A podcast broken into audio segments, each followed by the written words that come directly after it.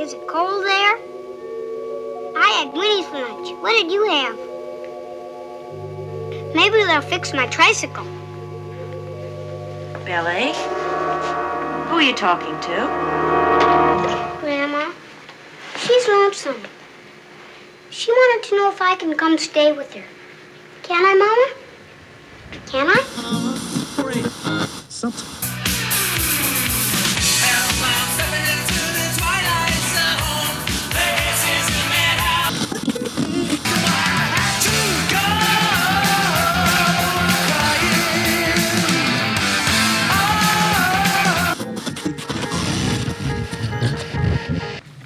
on, we're gonna go for a joyride.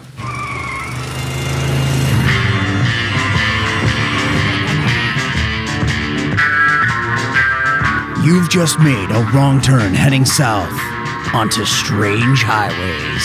Enter death's waiting room, if you dare.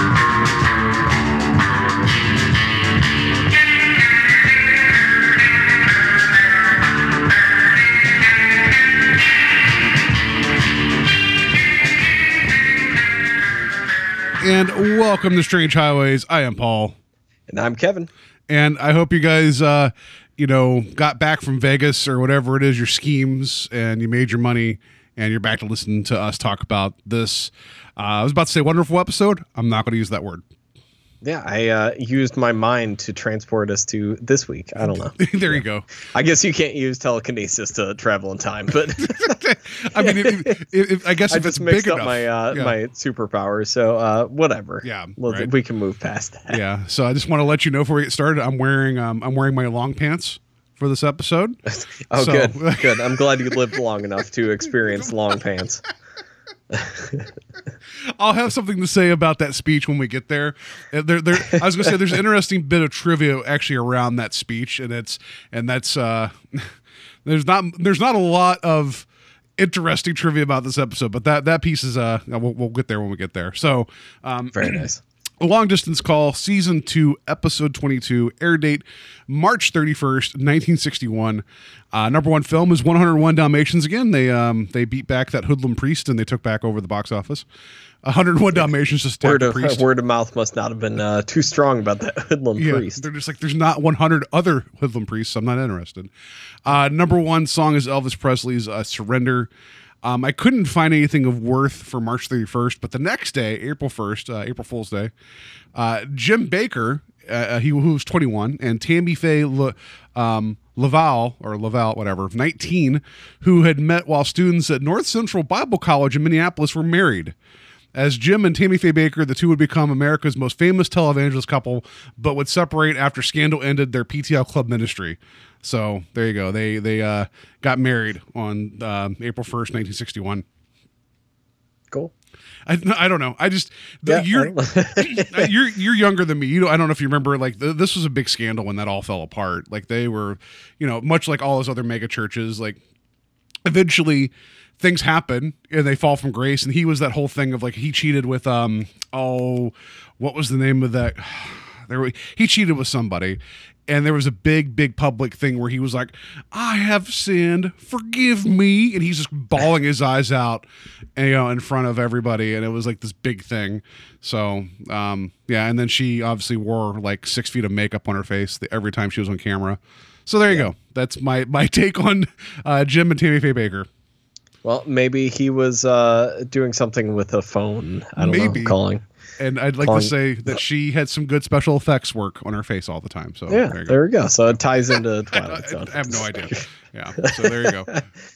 Um, yeah, I, I couldn't find much for that date. Uh, must have been a not so significant significant day in history. So we'll jump into cast and crew here. This episode was directed by James Sheldon, who also directed The Whole Truth and A Penny for Your Thoughts. So uh, big fans of those ones. So, Well, you know, Penny for Your Thoughts, actually, that one was okay. You know, yeah, and yeah, no, it was and fine. I also give I'll give him I'll give him a mulligan on this because I don't know if this was necessarily his his failing. I'll just say that. or or was it a success? I, I don't know. Uh, Oh. So next up, this episode was uh, maybe written by Charles Beaumont. Um, the idea was definitely from Bill Idelson, who penned the first copy of the teleplay. Um, a lot has been said about what actually happened with his teleplay because the I, I there's a lot going into this as far as whatever happened to it. But he said in one interview that he gave it to Richard Matheson, and somehow ended up in Charles Beaumont's hand from the producer. Uh, but later on, he said he gave it to Charles Beaumont. Charles Beaumont ended up rewriting it, and um, yeah, there was some rights battle on who got credited for it.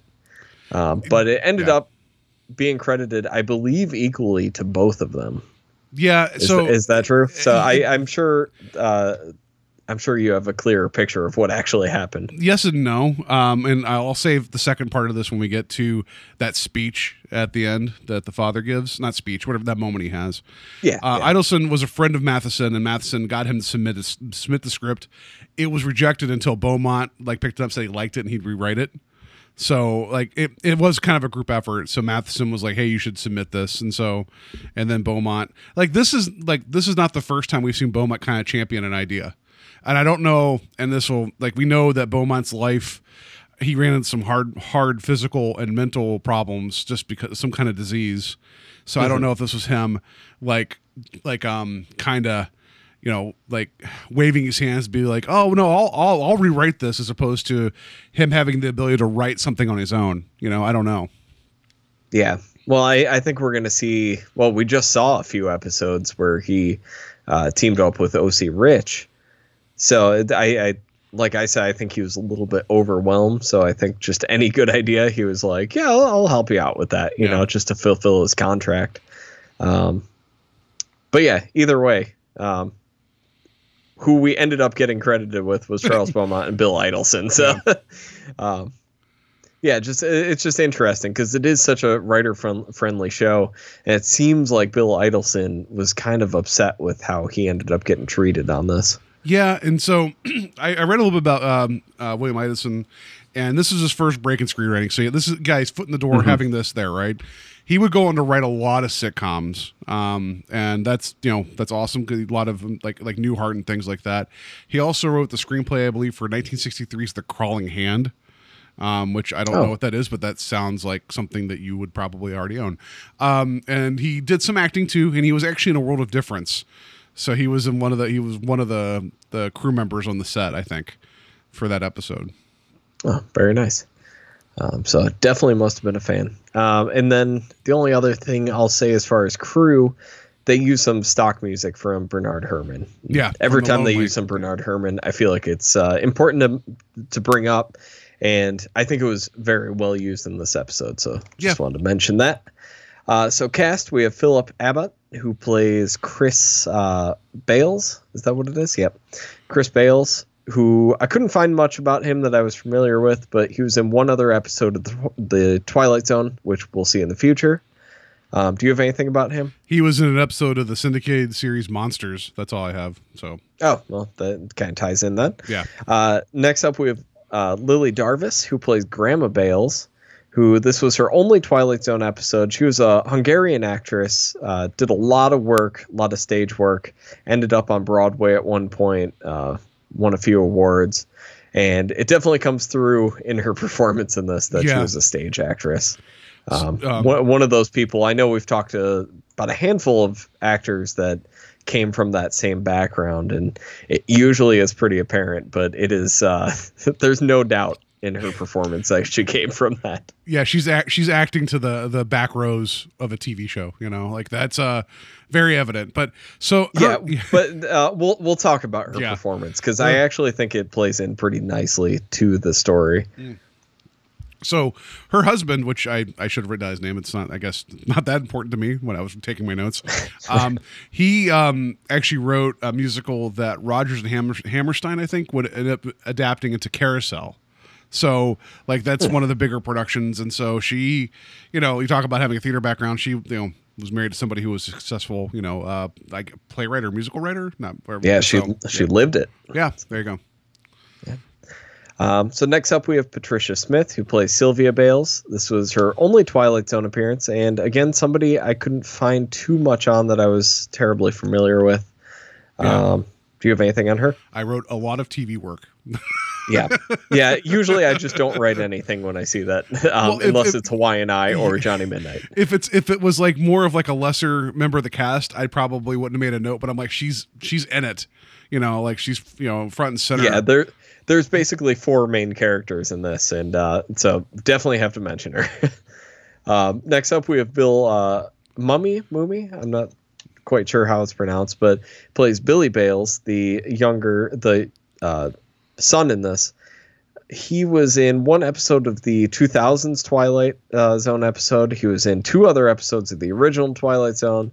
He ended up in the Twilight Zone movie. Mhm. Uh, probably most famously, he was Will Robinson in the original Lost in Space series. yeah, he's the he's the boy in the It's a Good Life.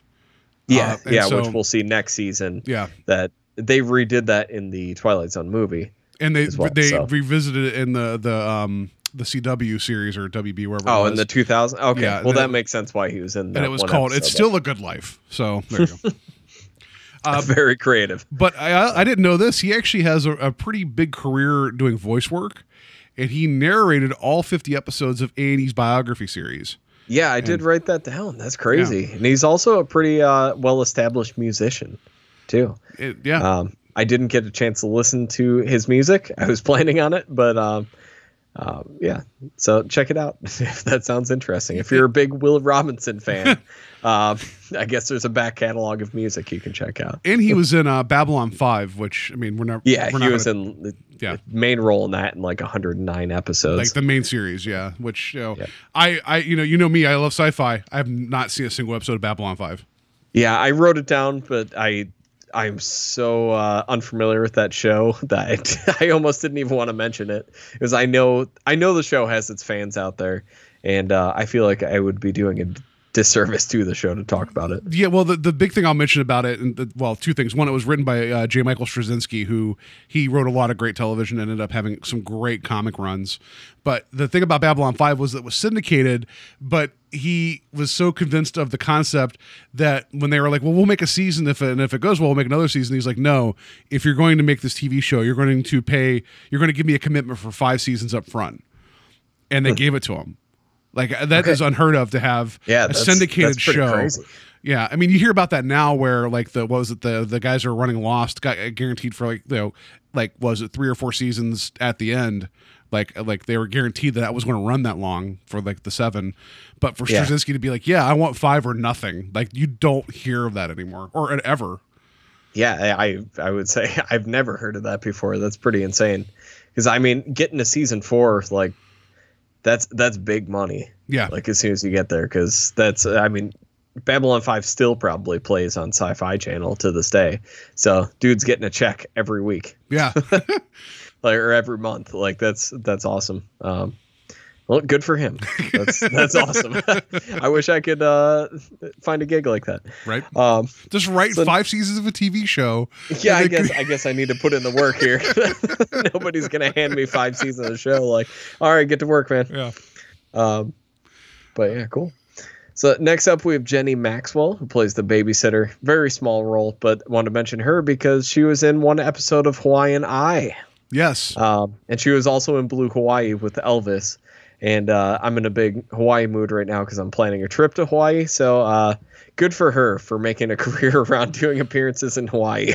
so the note about um about her in um, Blue Hawaii is this: uh, Maxwell played spoil uh, Ellie Corbett in Blue Hawaii, whom Elvis's character eventually tames by spanking her on the beach. Like yeah, that sounds about right. that's um yeah, I guess that's a that happened. So there you go. Yeah, it sounds about right for those movies. Uh, so moving on, we have Reid Hammond, who plays Mr. Peterson, the neighbor in this. Uh, really not much on him. I think there was about nine credits to his name, and this was his only Twilight Zone. And then lastly, we have Henry. Uh, I'm not a doctor. I just play one on TV. Hunter, who plays the doctor. Um, his only Twilight Zone appearance, and he is another one of those actors who played the basically the same role his entire career. Yeah. So- Yeah. Eh, But you didn't notice his credits because he had 121 of them. He was in Hawaiian Eye and Johnny Oh. Midnight. There you go. Oh, man. Yeah. Uh, did he play a doctor in either of those? I I don't know. Pro- probably probably the same doctor known as the Doctor. I'm uh, I'm looking it up right now. Yeah. Uh, he plays Mr. Peterson in Hawaiian Eye, which is funny because uh, there is a Mr. Peterson in this one. Um, no, what was the other? Johnny Midnight? Uh, Johnny Midnight. He plays a warden. So Oh, okay. well, there you go. Um, yeah, so that I just had to have that connection there, and then also, uh, just real, real quick here, Robert McCord, the guy that shows up in like eighty-seven episodes of Twilight Zone, he's a fireman in here, uh, and Arch Johnson, who we just saw recently in Static as uh as the guy that was kind of given um, well the the main character grief about Yeah. everything. He he's also in this as a fireman, like you just real quick, like I think he's the one that actually addresses the family at the end. Um, so yeah, a lot of And then uh, also there's a guy uh, Lou Brown Mm-hmm. who plays another fireman. He's in that uh, telephone movie with uh, um, with uh, Charles Bronson. Yes, and he, he was also the, he was the the TV repairman in um A Thing About Machines. Oh, nice. Yeah, so um, maybe that's why we mentioned him last time. Maybe it's the same guy. I don't remember. Maybe uh, all I know is I still got to see Telefon. That that's uh Yeah. that has to Yeah, happen. I, I smell a bonus episode coming soon, so we can have an excuse to watch this. I like the idea that it's like we, you know our podcast. It's about Twilight Zone and uh anthology series and Charles Bronson. Like I just like the Oh, I'm- you I'm guys haven't even that. heard the the beginning of the Charles Bronson talk. yeah Uh, we're getting a Charles Bronson here, so Yep. a few more episodes, guys. it's, yeah it's going to be Just Bronson hang. Yeah. All right, that's yeah, that's all I got uh, for for the the cast as what they are here. Not much of a cast in terms of like these people all show up in like the last three seconds, pretty much after the. yeah, the I was gonna story. say there's mainly four people that you have to worry about in this. So, um, yeah. yeah, that's so it. let Serling take it away. We'll jump into the plot. As must be obvious, this is a house hovered over by Mr. Death, that omnipresent player to the third and final act of every life. And it's been said, and probably rightfully so, that what follows this life is one of the unfathomable mysteries, an area of darkness which we the living reserve for the dead. Or so it is said. For in a moment, a child will try to cross that bridge which separates light and shadow. And of course, he must take the only known route that indistinct highway through the region we call the Twilight Zone.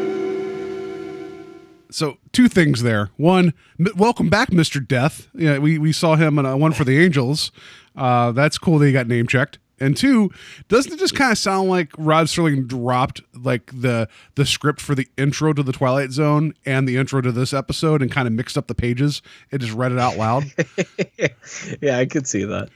Um, he he kind of looked like he didn't know where he was when he entered this episode. So Well, he Uh, was disoriented because he was outside the previous episode walking around trees, and now he just happens to be in the kitchen. Like, well, uh, maybe he dropped his his uh, scripts outside. yeah, like they blew away, and then he's like, I don't know, I'll just make up something. Um, yeah, I, I like I know. So like we're gonna talk about the it's a birthday, and I was just thinking he was in there having some cake, and he's like, oh crap, I gotta I gotta give an intro. You know, like I like that he was just sneaking in, eating food in this kitchen, and while this was all going on, It's like I've been out in the bushes for weeks. I need food. the Happy Days Cafe had no food. I have to have cake. Yeah. All right. Anyway, let's let's let's get along just as call started properly. Yeah. So uh, this episode is not uh, too terribly convoluted. So I, I doubt this will take too long to get through. So we can have our uh, discussion about it as we go.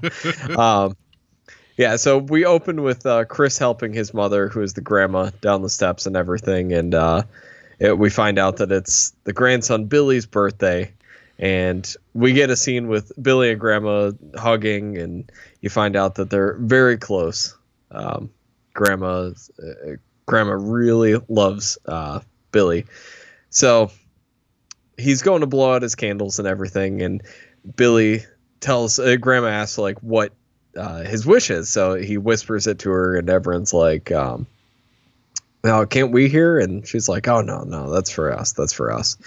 And she gets very emotional very quick about how billy has given her life again and um, she kind of starts crying and everything that she won't be here with him too much longer and everything.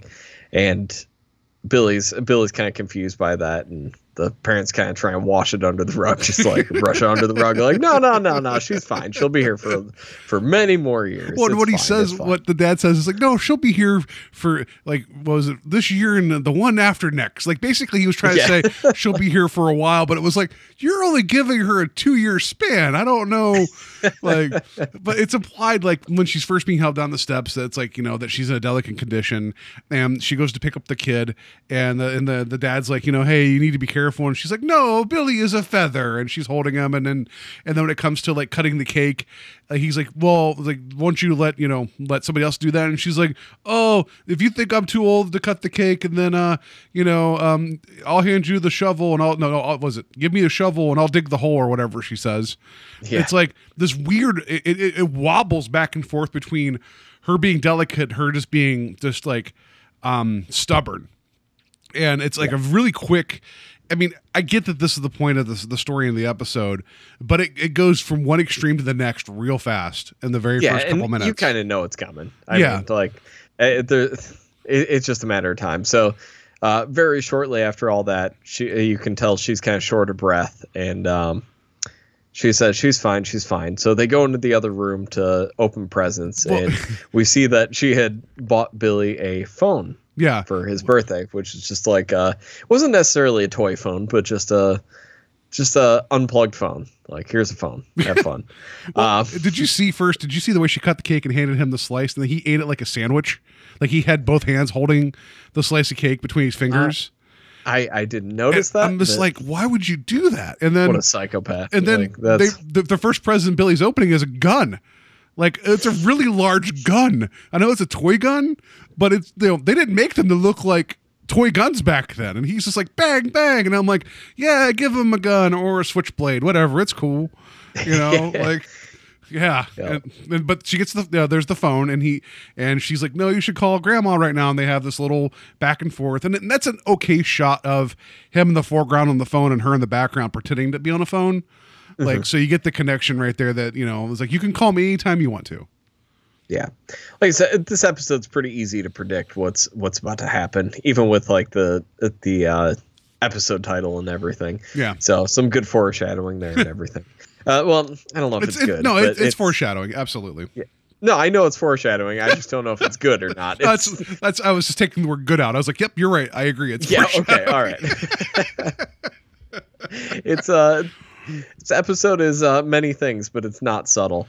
Um, so uh, as soon as they have that little conver- the fake conversation on the phones, uh, you can see it come over her face, and she clutches her chest, and she has to be taken upstairs, and that's when we get Rod sneaking in from the dining room, uh, wiping the cake cake off of his face.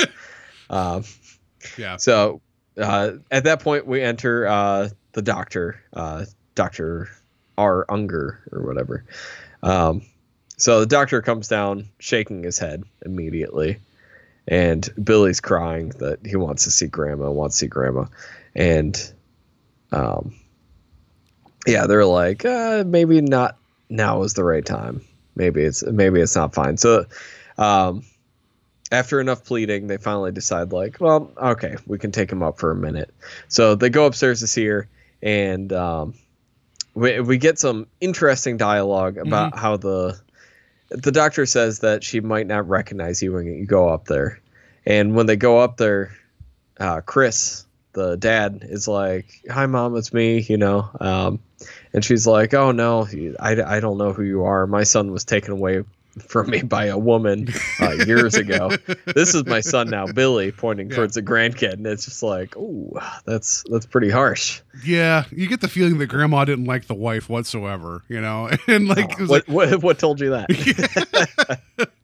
Um, yeah, and I also like that uh, that Chris tells uh, Billy, he's like, you know, remember if Grandma acts is acting strange, it's because of all the medicine. Like I thought that Yeah. was uh, yeah, it's not that she's dying. Um, all the they medicine. just pumped her full of drugs. yeah, So yeah, uh, Grandma ends up dying, and um, I think we go a commercial break there. yeah, and she's like, I wish you could go with me. She's like, I wish you could go with me, Billy, and whatever. And it's really, it's odd, you know. And then yeah, we go to commercial. Well, and, and that's what I'm talking about. Like her performance is stilted as it is, almost like plays into the creepiness. Um, with all of those weird things she says to Billy, like "I wish you could come with me," and uh, the fact that like you've given me life and all this stuff. Just the the way she. Uh, the way she says everything is so terrifying for some reason. um, and, and that that's a kind of weird tonal issue I have with this episode is that it it almost tries to play as like this emotional thing uh, between the grandma and the grandson, but near the end of the episode, it's just it's almost just straight terrifying. It is. I, I will agree. and I'm you. like, I I I feel weird thinking of the grandma in this episode as like the antagonist. Yeah, I mean, but she never like, Like, if- if she never listens to anybody. She has her own viewpoint, like of what she's going to have happen, right? In terms of like, Yeah, don't tell me what to do. He's given me life. I love this kid. You know, like he's not going to be taken away by a woman. Stares at the wife. You know, like it isn't good. Like she is so like this is her. This is her reality, and it's not going to change. And that is when you get to what's going on. Like that that viewpoint didn't change through the transition. You know, and No. that that is that I- is very unnerving. I think it's just um, it gives you conflicting feelings because in the beginning you almost feel like the uh, the parents in this, like her son and uh, and I forget what the wife's name is in this. I don't think they actually even say her knife, uh, her knife, her name at all. Um, Sylvia. Um, you almost feel like they just dismiss her a lot of the time. So you almost feel bad for the grandma at the beginning, you know. Um, but then when they all play her up as an antagonist, I I just don't know how to feel rooting for the parents. it's it's weird. So I, I guess we'll continue before we talk about that a little too much. Um, so uh, after that commercial break, we come back and you see Billy standing over the pond in the yard, just looking at the fishes, and uh, the mother uh, tells him to come in and, and come in, come back inside, get away from the pond and everything. And you see the dad looking at some of Grandma's jewelry, just looking upset, everything as he would be. Yeah. But Um, yeah, the mom tells Billy to go upstairs and play while they have some talk about like, you know, yeah, it's this transition, right? Like, you know, his his you know, mother passed away and he's going through the, the belongings and and I and I, there's something like there's something the wife says to to her husband that's like i- as much as she is kind of kind of like she's kind of shit on the first part of the episode and then and then she's still kind of dismissed a little bit throughout it. I don't think that her positioning is wrong because she's been kind of put to the back burner because anytime that the that her mother-in-law says anything it's like well you know if she's old and frail we'll just kind of let it go. And now that she's gone it's like there's still like it's it's still like she's not being taken seriously with some of her concerns And yeah, she- I could yeah, I could see that. and she's sure. painted she's painted negatively. And i don't and that's the part I, it's, i'm frustrated with because it's like i don't i don't see her doing anything that is negative. It's just that she has an opinion about how she should raise her son and people are like yeah whatever. You're you're just a woman type of it's just like it- it's and so they have a conversation and she goes to to go see how billy's doing and then she hears his his conver- his one-sided conversation on his telephone and that's creepy even though i wondered how she could hear him all the way downstairs but she hears him through the door talking the, to, talking on the phone and um and you get the idea that he's talking to somebody and then when she he opens the door she opens the door she asked who he was talking to and he's like it's grandma and she wants to know if i can come stay with her can i and that is very terrifying Yes. Yeah. And it it only gets more terrifying from there. yeah Um, but to go back about what you were saying about uh, Sylvia, the wife in this, um, I, I don't know. There's just something about this episode. Um, as much as I think a lot of the ideas are terrifying and the presentation of them are, uh, I, I feel like all the characters have some faults that I just. uh, I I feel like I'm rooting for no one in this episode. no i no i agree with you i just um you, you see what I'm saying? no, like, absolutely. I I understand. I think. I guess if I were to put it to it, the wife Sylvia is the most sympathetic character in this, because but that's mainly because she doesn't have much to do and she doesn't have much dialogue, so you don't really get a feel of who she is. Yeah, that's true. I mean, I feel like Chris, like especially when you get to the like the last bit with Chris, you actually finally get like like a point of sympathy for him because he is a man pulled between two worlds, right? Like he, you know, he kept trying to remind his mother, he's like, you know, I'm your son, you know, and Uh, Yeah. At the same time, it's like he doesn't, you know, it- it's like you can tell he loves his son, and it's like he, you know, he's just put in that kind of weird spot of where he's trying to make everybody happy. And I mean, I, I, like I'm, I'm filling in this portion of the story because you can just kind of infer it's not Yeah. out and out said, but you get that vibe.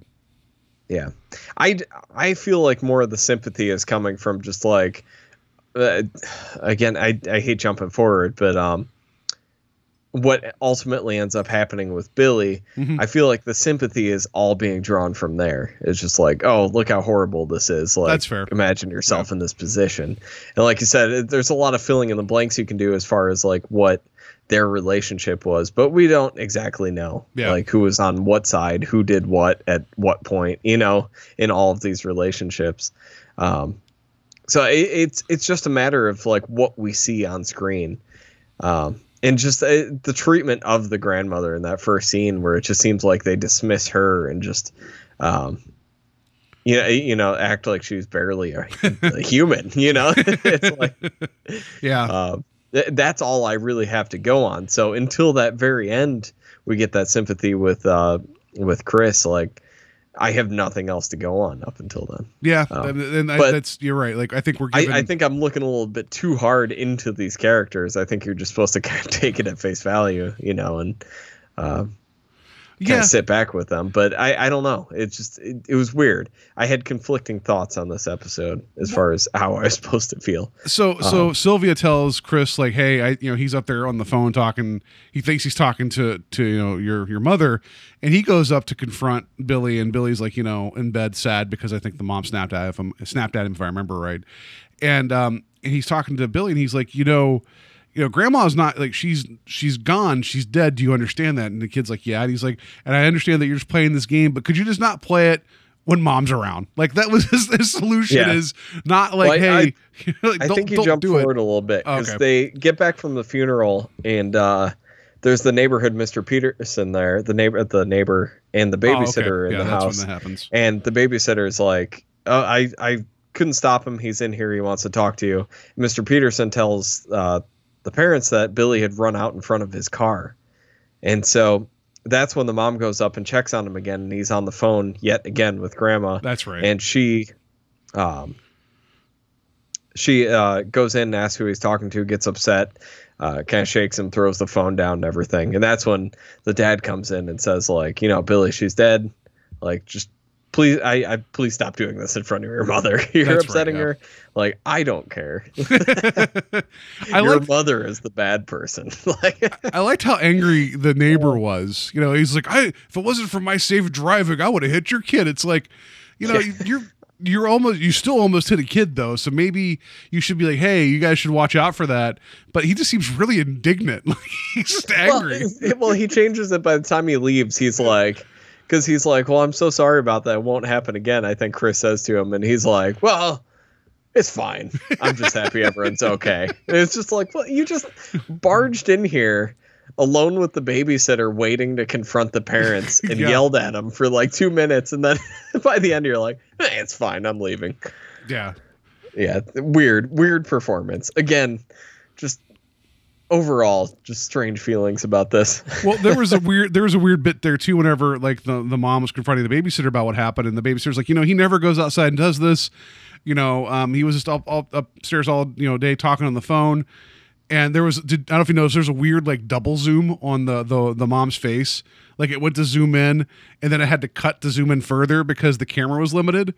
It was Yeah. a weird like jump because I'm sure that the the cameras they're using to record this on videotape couldn't do that that same depth of focus in one single zoom.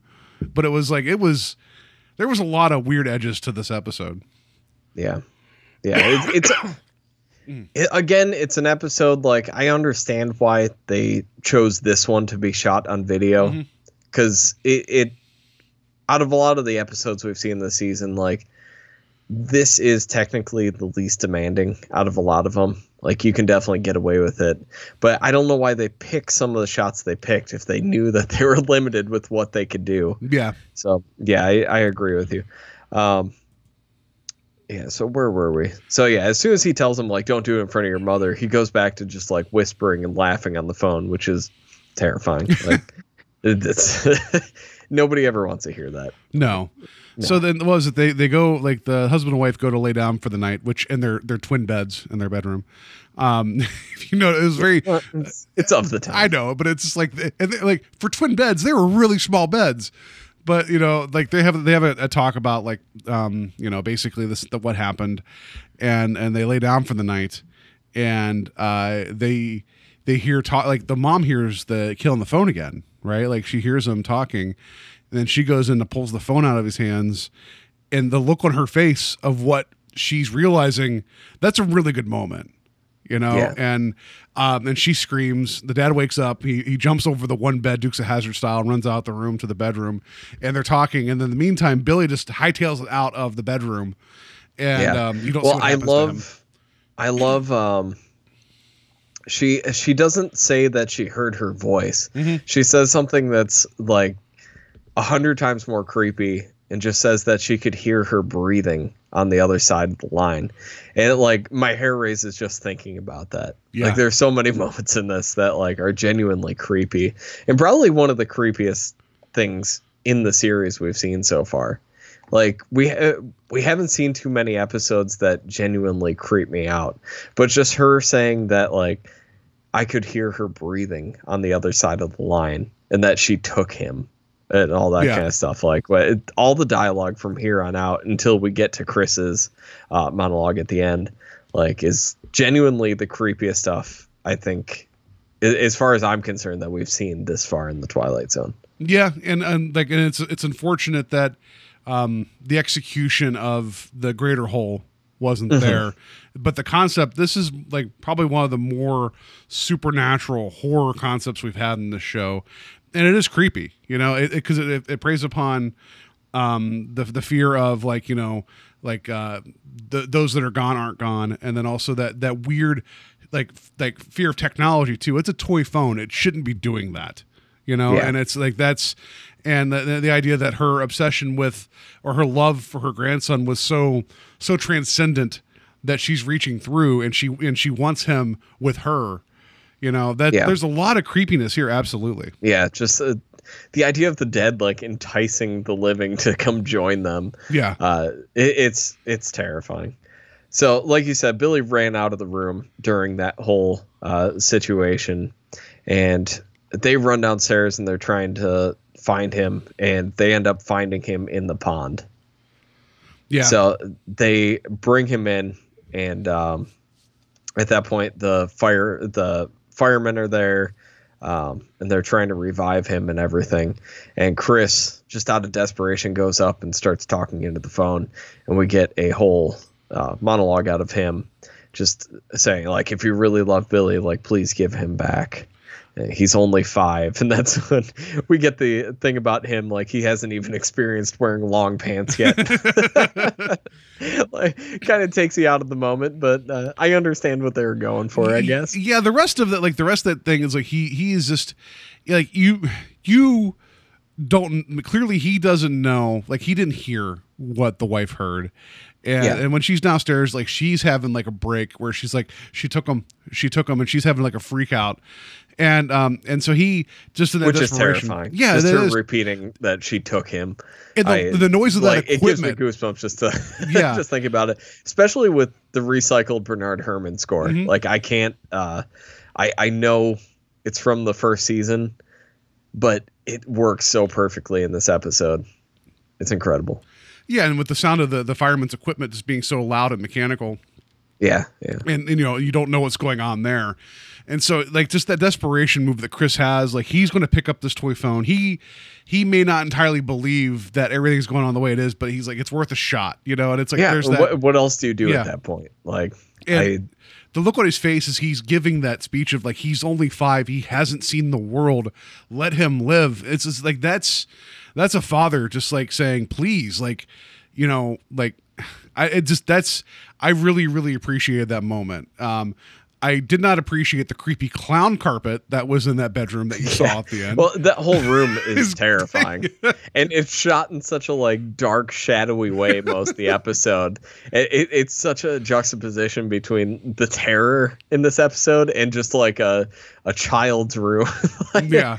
and it's something that we see a lot. I mean, like most recently with stuff like Saw and everything with all the clown imagery and you know it, it's it's stuff that is taken for granted now. But like in this episode, it's so subtle in the way it's presented. Um, it's it's like the yeah, clown it's bed. awesome set. It's, so it- good. it's the clown bed that Homer made Lisa, or no, Bart, in that episode of The Simpsons, like early, early season, uh, where you just I had a friend together. growing up that uh, really loved clowns. And had a whole clown room, and I, I always remember being just petrified of his room. I was never that I, I was never that kid that was scared of clowns growing up, but it's just something about a whole room of clowns that just it, Yeah. it's unsettling. The, yeah, like I could. I, one of my earliest memories of being terrified by a clown, uh, and, and I guess of all of them, is this Poltergeist. Like the clown in mm-hmm. that, because that movie Yeah, came out like yeah. what, like 80, 84, 85? So I was like six or seven, and that was like right the right time for that movie to destroy my life. You know, and that clown, that clown doll in the corner, because it's like a full size doll, that Yeah. me out. Even when But it wasn't what I doing mean. anything. It's become Yeah. such a like staple in the horror genre to have Yeah. the creepy clown. But like at this point, like that that was especially with the subject matter in this episode, that was a great idea to make such a like uh, like childlike room, you Yeah. know, for to like I said, the juxtaposition between the terror and that um it's it's perfect. Yeah. So. So- we, we get to we get him back downstairs. The they the the the firemen and rescue people like they they say, hey, you know what? He's going to be okay. And so so then you you find out like the you know that Billy's coming back to them. Things are going to be okay. And supposedly whatever was going on is like that the grandmother has let Billy you know come back. Is kind of the implication. And that's the end of your episode. And then you burn the phone. And then you burn the phone. yes, that's what you do. That's how Yeah. that's what I would have done. I would have thrown the uh, threw the uh, phone in the pond. yes. and uh, poured gasoline in it, lit the pond on fire. Yeah. Like I just I know they wouldn't have went for this, but it would have just been great if the episode would have ended with them like him saying that like into the phone and them go, them going downstairs and then just like having the hope that things are going to turn around okay and then you just not knowing. Like that would have Yeah. been uh, like Well, that- that's how I thought it was going to end Yeah. with him pleading because they kind of do the zoom out on Yeah. the uh, on the dad uh, given after that speech of him just like crying against the bed, and I was like, they're oh man, they're not going to end this episode like this because. I I kind of teased to you before we started recording that I remembered I had seen this episode. It was a very long time ago, but I remember the look on the mother's face when she hears the grandma on the phone. Um, as soon as I saw that, I was like, I remember this episode. yeah. Like, and I I honestly couldn't remember how it ended or anything, but maybe that's why it was so predictable to me watching this because I had seen it years and years ago. Um, but I couldn't remember how it was going to end.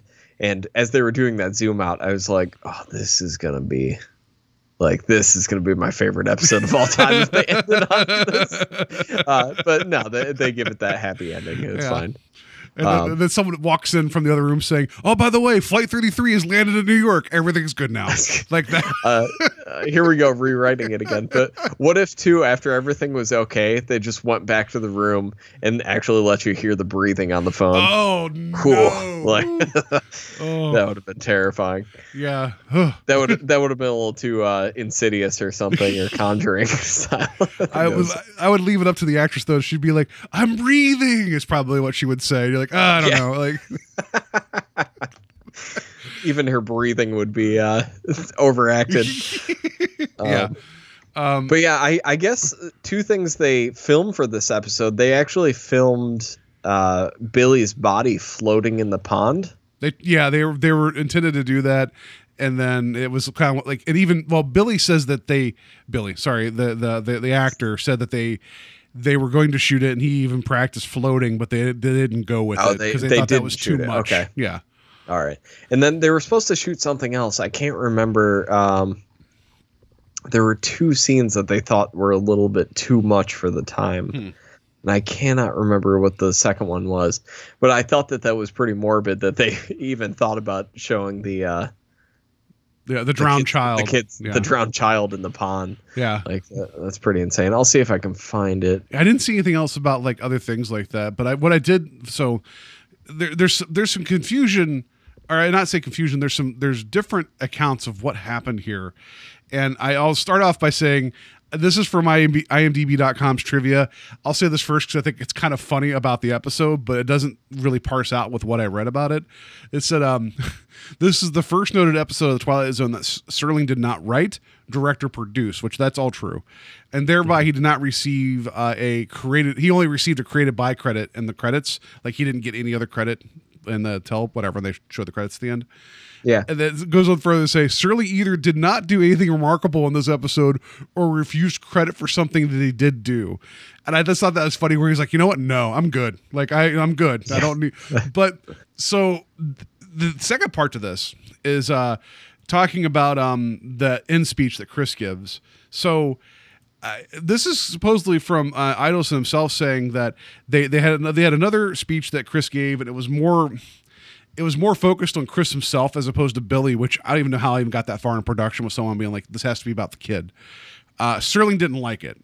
So he's like, you guys got to rewrite this tonight or whenever. And so either, here's the point of contention either Serling wrote that bit himself or Idelson and um, Beaumont got together and wrote it. However, Idelson said that um, that Beaumont didn't do anything because at that point, and he says this, uh, what was it? Um, that Beaumont couldn't even do it because of his Alzheimer's. So I think he was implying that Beaumont couldn't even like on set write like a speech. So I don't know how Oh, far along. uh, It's it's it's a little murky about exactly what happened. Other than they had the scene, they shot it. Serling didn't like it, and they shot the new one with uh, with the exception of the words "long pants." It's actually a really moving bit, and to kind of find out that maybe Serling wrote that part kind of makes sense because it thematically ties in the whole episode and gets the point across. And it- Yeah. and and Yeah. you know so. It's, Well, it's, it yeah. doesn't help that Idelson has uh, kind of given different stories multiple times throughout the years on what actually happened with this episode. So he's not the not the best source for all this kind of stuff. Yeah, I just I I that it's kind of it, knowing what we know about how quickly Beaumont deteriorated. I, I still feel like that some of this was leaning into that because of this episode and then um uh, the prime mover makes you wonder you know if this was starting where he was starting just to try to do the best he can with what he had you know and or if people were starting to kind of you know cover for him a little bit I don't know but that seems that seems about right to me but I don't know how true that is Yeah. Um, I'm trying to see after this episode, um, he still has, let me see, 1, 2, 3, 4, 5, 6, 7, 8, 9, 10, 11, 12, 13, 14 more credits, all the way up until 1964. huh so I maybe So I don't I don't I know. don't Like that that's why I mean like I could see maybe until like 19 end of 1963 and then 64 he only has two credits. Like I could totally see that being the case. But like he still has a long time to go as far as his Twilight Zone career. Yeah, I mean, and, and that that So that could I'm be com- something of Idelson. Like I said, he, from what I hear, he was pretty irate about what ended up happening with his uh, Yeah. crediting on that episode. That may have been a situation that he was just mad that the teleplay got taken away from him. But Yeah. uh, it's one of those things. I don't think anyone knows anymore. that, that, that's fair. I just um I will say that Sir, Serling's decision to change the speech is the right one. Like as Yes, much as yes. i- i- as much as I'm I agree with you. There is you know really good ideas in here. I I really didn't much care for this episode in terms of just its execution. It annoyed me, yeah. you know, and I, and I hate to say that because there's some strong ideas here, and and even Chris, um, the, the actor, his performance at the very end, uh, Phil Abbott, he he does a good job with that, you know, and and it's fine. It's just that there's just there's just parts about this thing that just drive me batty watching it, and I, I that's my reaction. You know, your mileage may vary, and maybe other people like they can look past the execution, but just knowing like, and we'll we'll talk more about the overall how we felt about the video episodes when we get to the end of the season. It's just we've seen we've seen better handled examples using limited media. That's that's what I'll say about that. Yeah, I'll agree with you. I think I think the production of this episode isn't great. Um, I, I think the story just with the high concept of this just being so it, it's it's so easy to grasp. Mhm. It's it's terrifying. Like I said, this is the first episode that is genuinely outside of maybe like uh, after hours with the mannequins and stuff. This is one of the first ones that's really gotten under my skin, and um, I, I I really enjoyed it. I just like I've said about a lot of the video stuff, and we'll again we'll get to it when we do the season recap. Um, it, it- this is another episode. I'm just I'm upset that they chose this one to be done on video. I understand why they did it because it's visually you don't have to go to a lot of locations. You don't have to do too much crazy uh, stuff with it. Um, but I just I can only imagine if this was shot on film and if they would have taken the time to really set this up. Like imagine this with the lighting of something like um, uh, what was the episode? A few episodes ago, we had Jeremy on for The Invaders. um, Invaders. Like imagine this episode with the kind of lighting and the detail they had in the Invaders. Mhm. Like it- this would have been one of the greatest uh, pieces of television ever ever made. like as far as I'm concerned, like if they would have just taken that little bit extra time, which I know they didn't have, they were pumping these things out. I just it it, it just leaves me wanting what could have been. Mhm. Um, but I I did really enjoy this episode. Um, I like I said, I thought it was terrifying. I feel like I was a little bit too hard on my analysis of the characters in this, saying that they're all completely unlikable. Um, but if if you take the episode just based on, like I said um, earlier, with put your sympathy only on if you were a parent and your kid was taken, you know, and your kid was dying, like put your sympathy towards that. Um, kind of take out all the other analysis on the characters and everything. Just leave it simple. Um, it, it's it's a heartbreaking episode, and I I think the actors did a great job in it. Um, like I said, the wife didn't have much much to do in it, so it's kind of hard to draw. But that end speech from the father is incredible. I think the grandma, with that stage background that she had, um, she plays it almost otherworldly from the beginning. So she almost has this like mystical feel to her character. So when it comes down to her speaking to her through the phone, um, like you kind of believe it hmm like just based on her performance. So I, I don't know. I I really enjoyed this. I it just it hit me right now at a, at a good time. I think. So Yeah, I that Yeah. and, and I, I and, and I had to watch it twice, so I was not. I was like, ugh. yeah, I yeah. It's just, just I, I, I, don't I've know. watched it three times. Oh, uh, okay. counting counting the first time I watched it years ago. and I watched it twice. It's uh, yeah. I, I I don't know. I I really dug this one. I just maybe it's just because I lean more towards the horror stuff, and this is one of the more straightforward horror episodes we've gotten. So it was something that I finally was able to grasp onto wholly. Um, as far as genre stuff, Well, that okay. So I'll, I'll say and I, I think I've mentioned this before. Yeah, but we have we have a lot of smart sci-fi on this show, um, but we don't get a lot of horror. And I know I know we will. It'll get more into the creepy stuff later Mm-hmm. on in the series, but um, I yeah maybe that's maybe that's why I kind of grabbed onto it. Well, and, and I think maybe I mentioned this on the actual show itself. If not, then I was talking to you about this w- between recordings. Uh, Tales from the Dark Side. There's an episode called "Sorry, Right Number." I think that's the name of the episode, uh, and it's it was the teleplay written by Stephen King. Uh, it was intended for amazing stories, and they said it's not amazing enough, so it ended up in Tales from the Dark Side. Um, it kind of also deals with with um, someone talking to somebody on a telephone, and that one to me the the the the vehicle of how it happens is a little bit more whoa what's going on here but it there there's an emotional punch to it that I that I liked it's been a long time since I've seen it but it still dealt with like someone like phone calls that shouldn't make sense and um and and I know like hopefully maybe This, we'll uh, get to that one later but um, yeah, this this episode was uh it was written by Stephen King, yeah so so yeah, interesting. Yeah. So that, that that that's your recommendation if people can get to Tales from the Dark Side, maybe watch that one as well. Because they're using not not to go too much about it, but a telephone as a device that connects, you know, not just you and the person. Like for goodness sakes, we're using Skype right now, which is basically internet telephone to to do this. I it, it will always be forever creepy with the idea that there's the possibility that you might be trying to reach somebody and end up connected to something completely different or something's trying to reach you from someplace that doesn't make sense. That will always be forever creepy. Yeah, know? I got goosebumps with you just saying that. Like, it's great. It's it's such an incredible idea. What people don't Um, know is I've been dead for six months. That's what. Uh, Well, uh, it, it's funny because when we were connecting up on Skype tonight, uh, our Skype was saying that there is no connection between us, and it says that neither of us are online. So it kind of plays into that. yeah. So um, That's pretty funny. yeah, Um, it's it's all I got for the episode. I uh, I yeah. Yeah, anyway. I think I I agree with you. It's uh I'm not gonna say it's one of my favorite episodes. Um I, I think it's a great idea with some great moments that are hindered by poor production quality. yeah.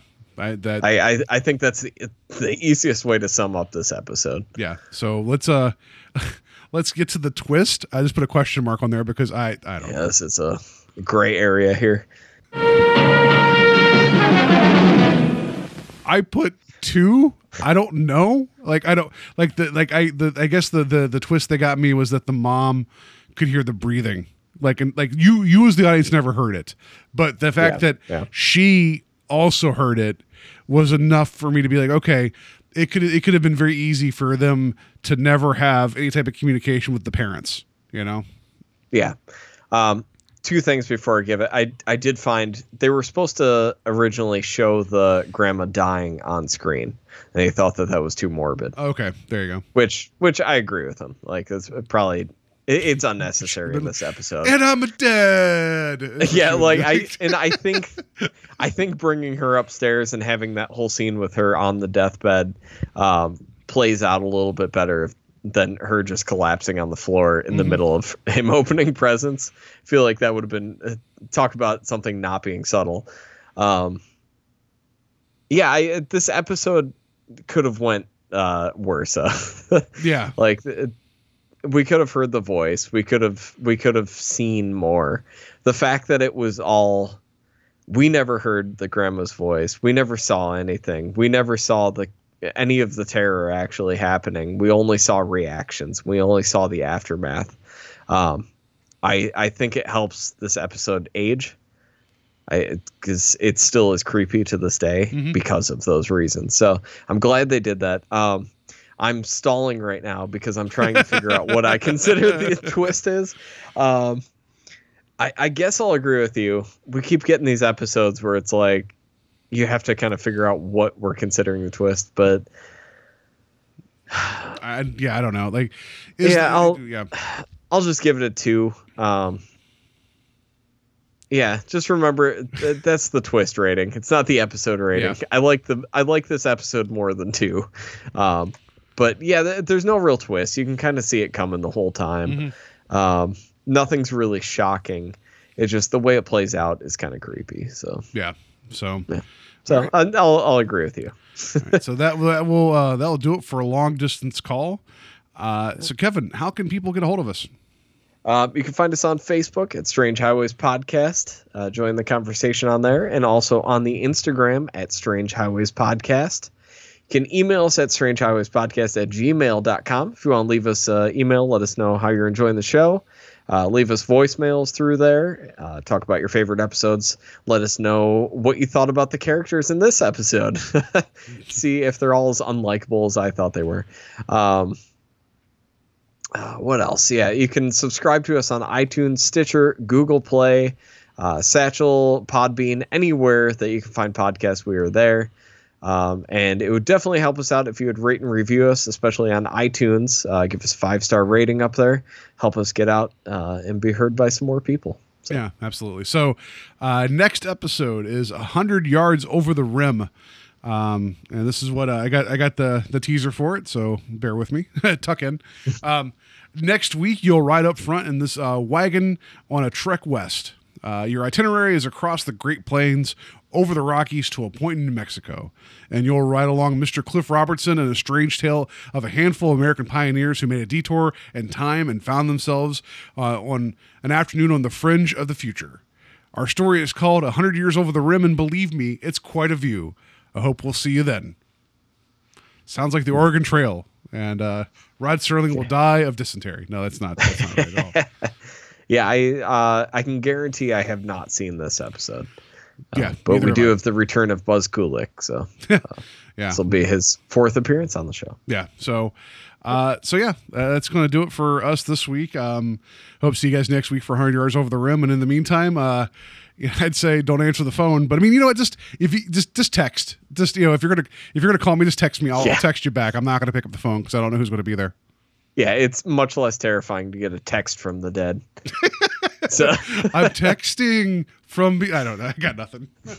run out into the street like I keep uh, getting- who is this? Stop texting me. I'm not running out in the street. I keep getting a, an event invite for the afterlife. I don't know. Should I accept it? Yeah.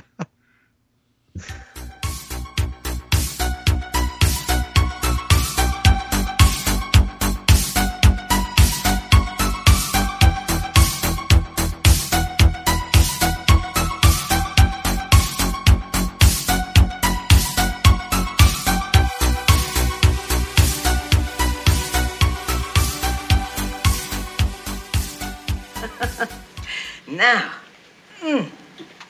Oh, Mother, why don't you let Sil cut the cake, huh? you think I'm too old to cut the cake, huh?